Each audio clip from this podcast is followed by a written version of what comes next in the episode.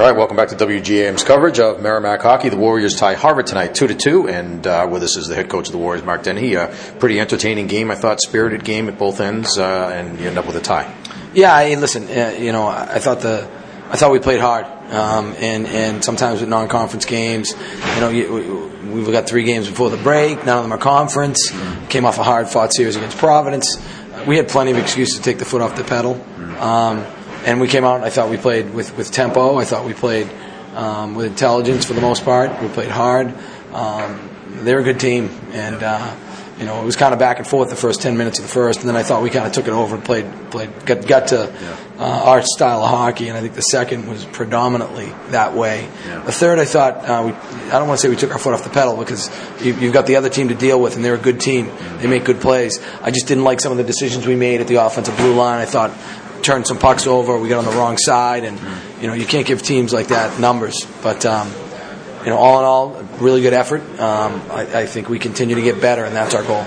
So, in terms of what you were looking for from your club tonight and what you got, how did you feel?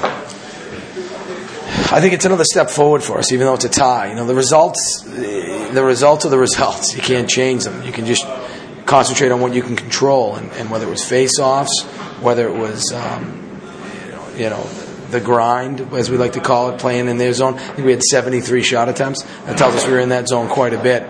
Um, some of that's also power play. I understand that we had a, a, a big um, advantage on that front.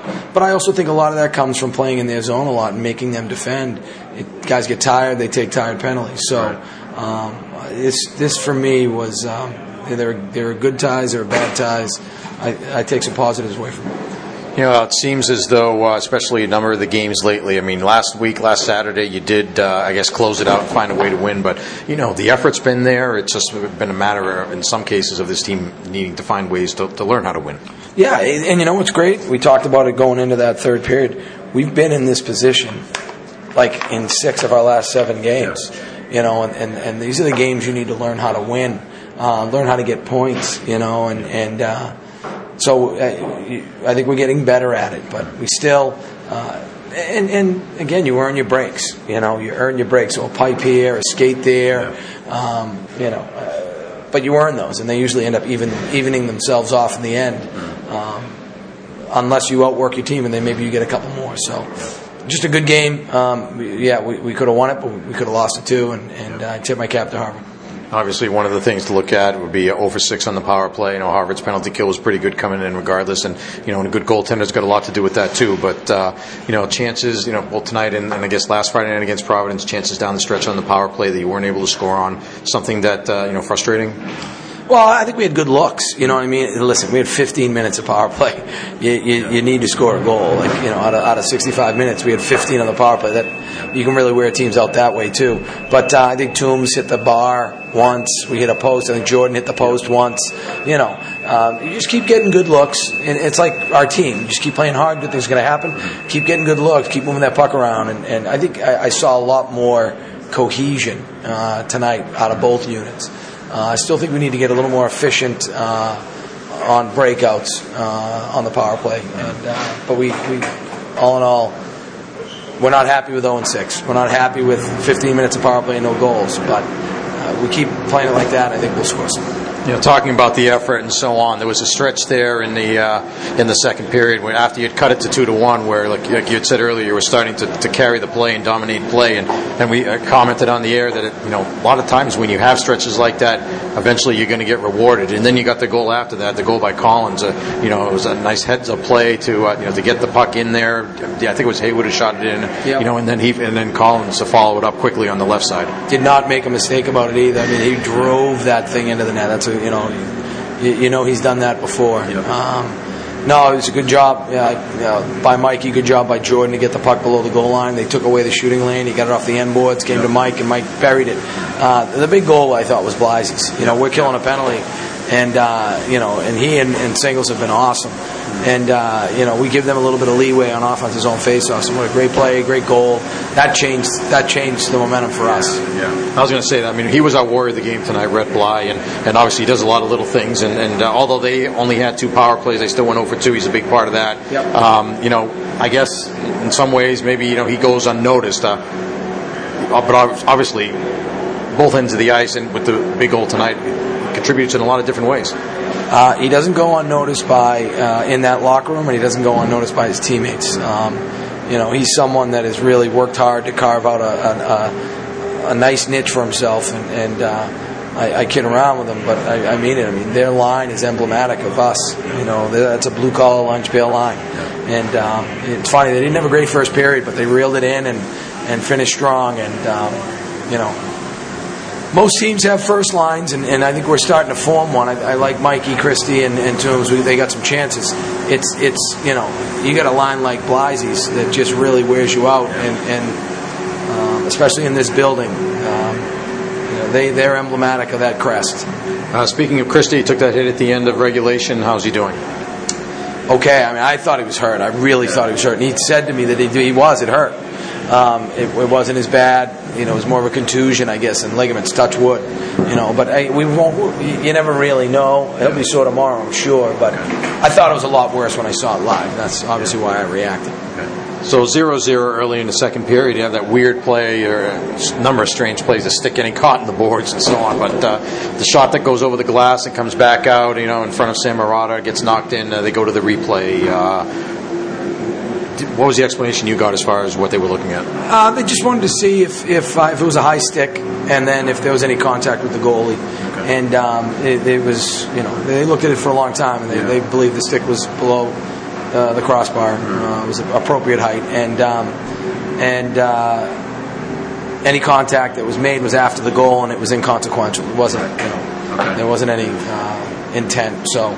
Um, again, I'm proud of our guys how they bounced back and, yeah. and you know, we pretty much stayed positive on the bench, which is another huge sign for us.